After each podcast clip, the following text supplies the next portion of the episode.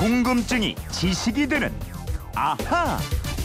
네, 세상의 모든 궁금증을 풀어드립니다. 궁금증이 지식이 되는 아하. 오늘은 휴대폰 뒷번호 5372 쓰는 분이 주신 궁금증인데요. 우리 집 식구들은 만두를 좋아해서 자주 빚어 먹는데요. 이 만두는 언제부터 먹기 시작했는지 궁금합니다.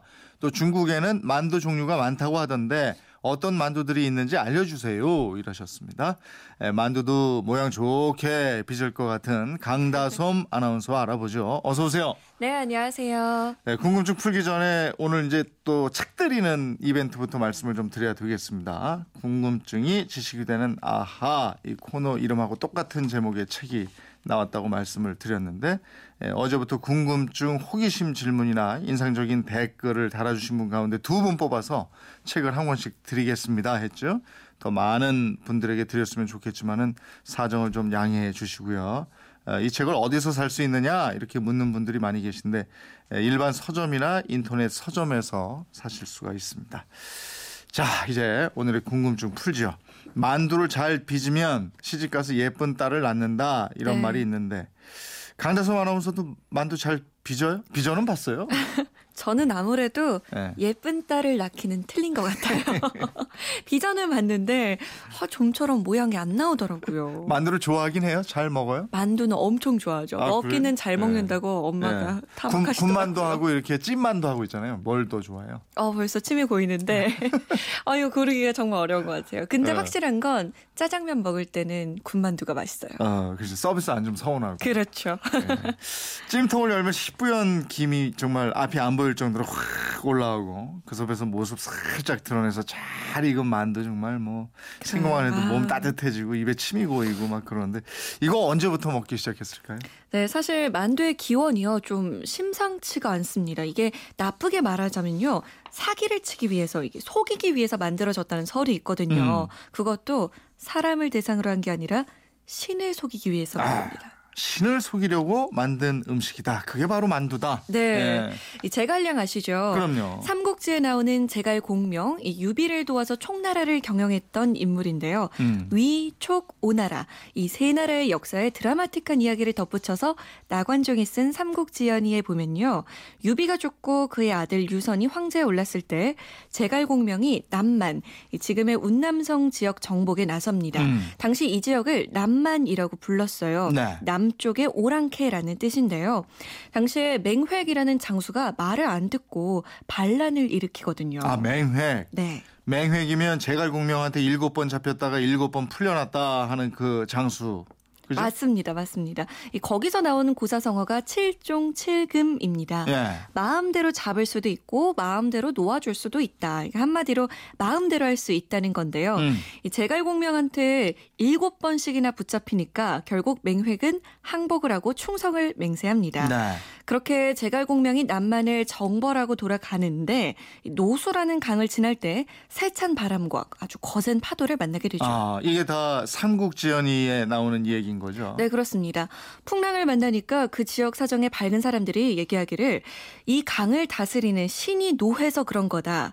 이 남만 사람의 머리 49개를 강에 바쳐야 물결이 잔잔해진다. 이러는 겁니다. 음. 하지만 제갈공명은 무고한 사람을 죽일 수 없다고 생각해서 꾀를 네. 내는데요. 그게 바로 밀가루 반죽을 하고 그 속에 양과 돼지, 염소 등의 고기를 넣은 다음에 사람 머리처럼 만들어서 물 속에 던지고 제사를 지내는 것이었습니다. 음, 그러니까 강의 신을 속이는 제사였어요. 네. 예, 강의 신이 속아 넘어갔다면 49명의 사람 목숨을 살리는 셈일 텐데 잘 넘어갔습니까? 어떻게 됐습니까? 이게요, 이게 속았는지 아니면 속아줬는지 예. 다행히 성난 강물이 잔잔해졌다고 합니다. 음. 이때부터 이 만두를 널리 만들어 먹기 시작했다는 얘긴데요. 이름이 만두가 된 것도요. 남만할 때 오랑캐 만자와 음. 머리 두 자를 합쳐서 그렇게 됐다는 거고요. 음. 다만 나중에 만이라는 한자만 음식을 뜻다는 만두 만자로 변했다는 유래가 전해지고 있습니다. 어, 만두의 두 자가 머리 두 자군요. 그러니까. 네. 근데 이게 다 사실입니까? 이 이야기가요, 소위 노수대제 기원설입니다. 이 노수에서 제사, 제사를 지내면서 유래했다는 얘기인데요. 반론도 많습니다. 네. 왜냐하면 삼국지연이라는 책 자체가 소설책이거든요. 이 음. 요즘 말로 하면 팩션이죠. 네. 역사적 사실에 작가의 상상력을 가미한 겁니다. 음. 그래서 이 만두 이야기도 삼국지연이가 완성되는 14세기 무렵 중국에서 유행했던 만두가 제갈공명을 뛰어난 지략가로 만들기 위해서 음. 나관중이 슬쩍 집어넣었다는 겁니다. 뭐 그럴 가능성도 있긴 있겠네요. 그렇죠. 예, 정사에는 없고 소설 속에만 나오는 이야기다. 그러면 다른 나라는 어때요? 다른 나라도 만두 같은 음식이 있나요? 아유 그럼요. 많이 있습니다. 네. 터키에는 만두와 이름도 비슷한 만트가 있는데요. 음. 이 만트는 이탈리아의 파스타 일종인 라비올리의 원조로 알려지고 있어요. 네. 네모난 모양으로 작게 만든 만두고요.